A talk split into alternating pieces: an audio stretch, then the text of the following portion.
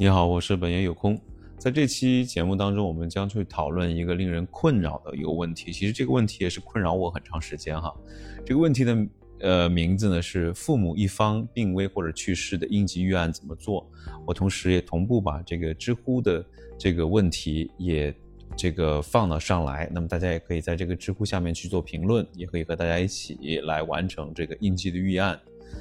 那么首先呢，其实让我们看到了一些知乎上的一些呃邀约的一些朋友的一些个人经验和建议啊。其中有人认为呢，制定应急预案可以帮助消除自己的恐惧，同时也建议要提前为父母的后事做好安排，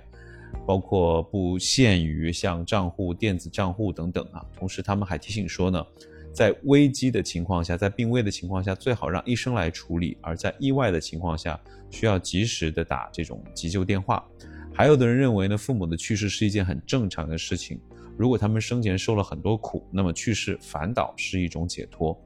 此外，还要考虑家庭当中其他成员的情况，以及老人的人际关系和意愿等等。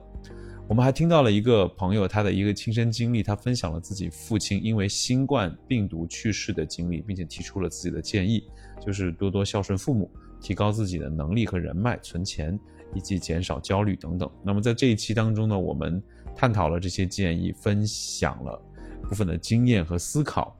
希望能够为大家在面对这样的情况的时候提供一些帮助和启示。同时，我也。借助 ChatGPT 呢来做了一个应急的预案，这是算一点零版本吧，以后还会不断的更新迭代，也希望在今年这一年的时间，我能够啊把这个应急预案能够完善，能够减少家人的在对这方面的焦虑。当然了，实际上这个事情什么时候发生，怎么发生，我们是完全没有办法的。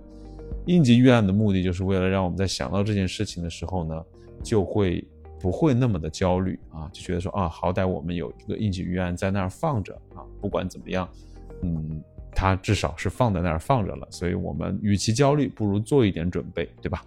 好了，今天就到这里，非常感谢你，我们下次再见，拜拜。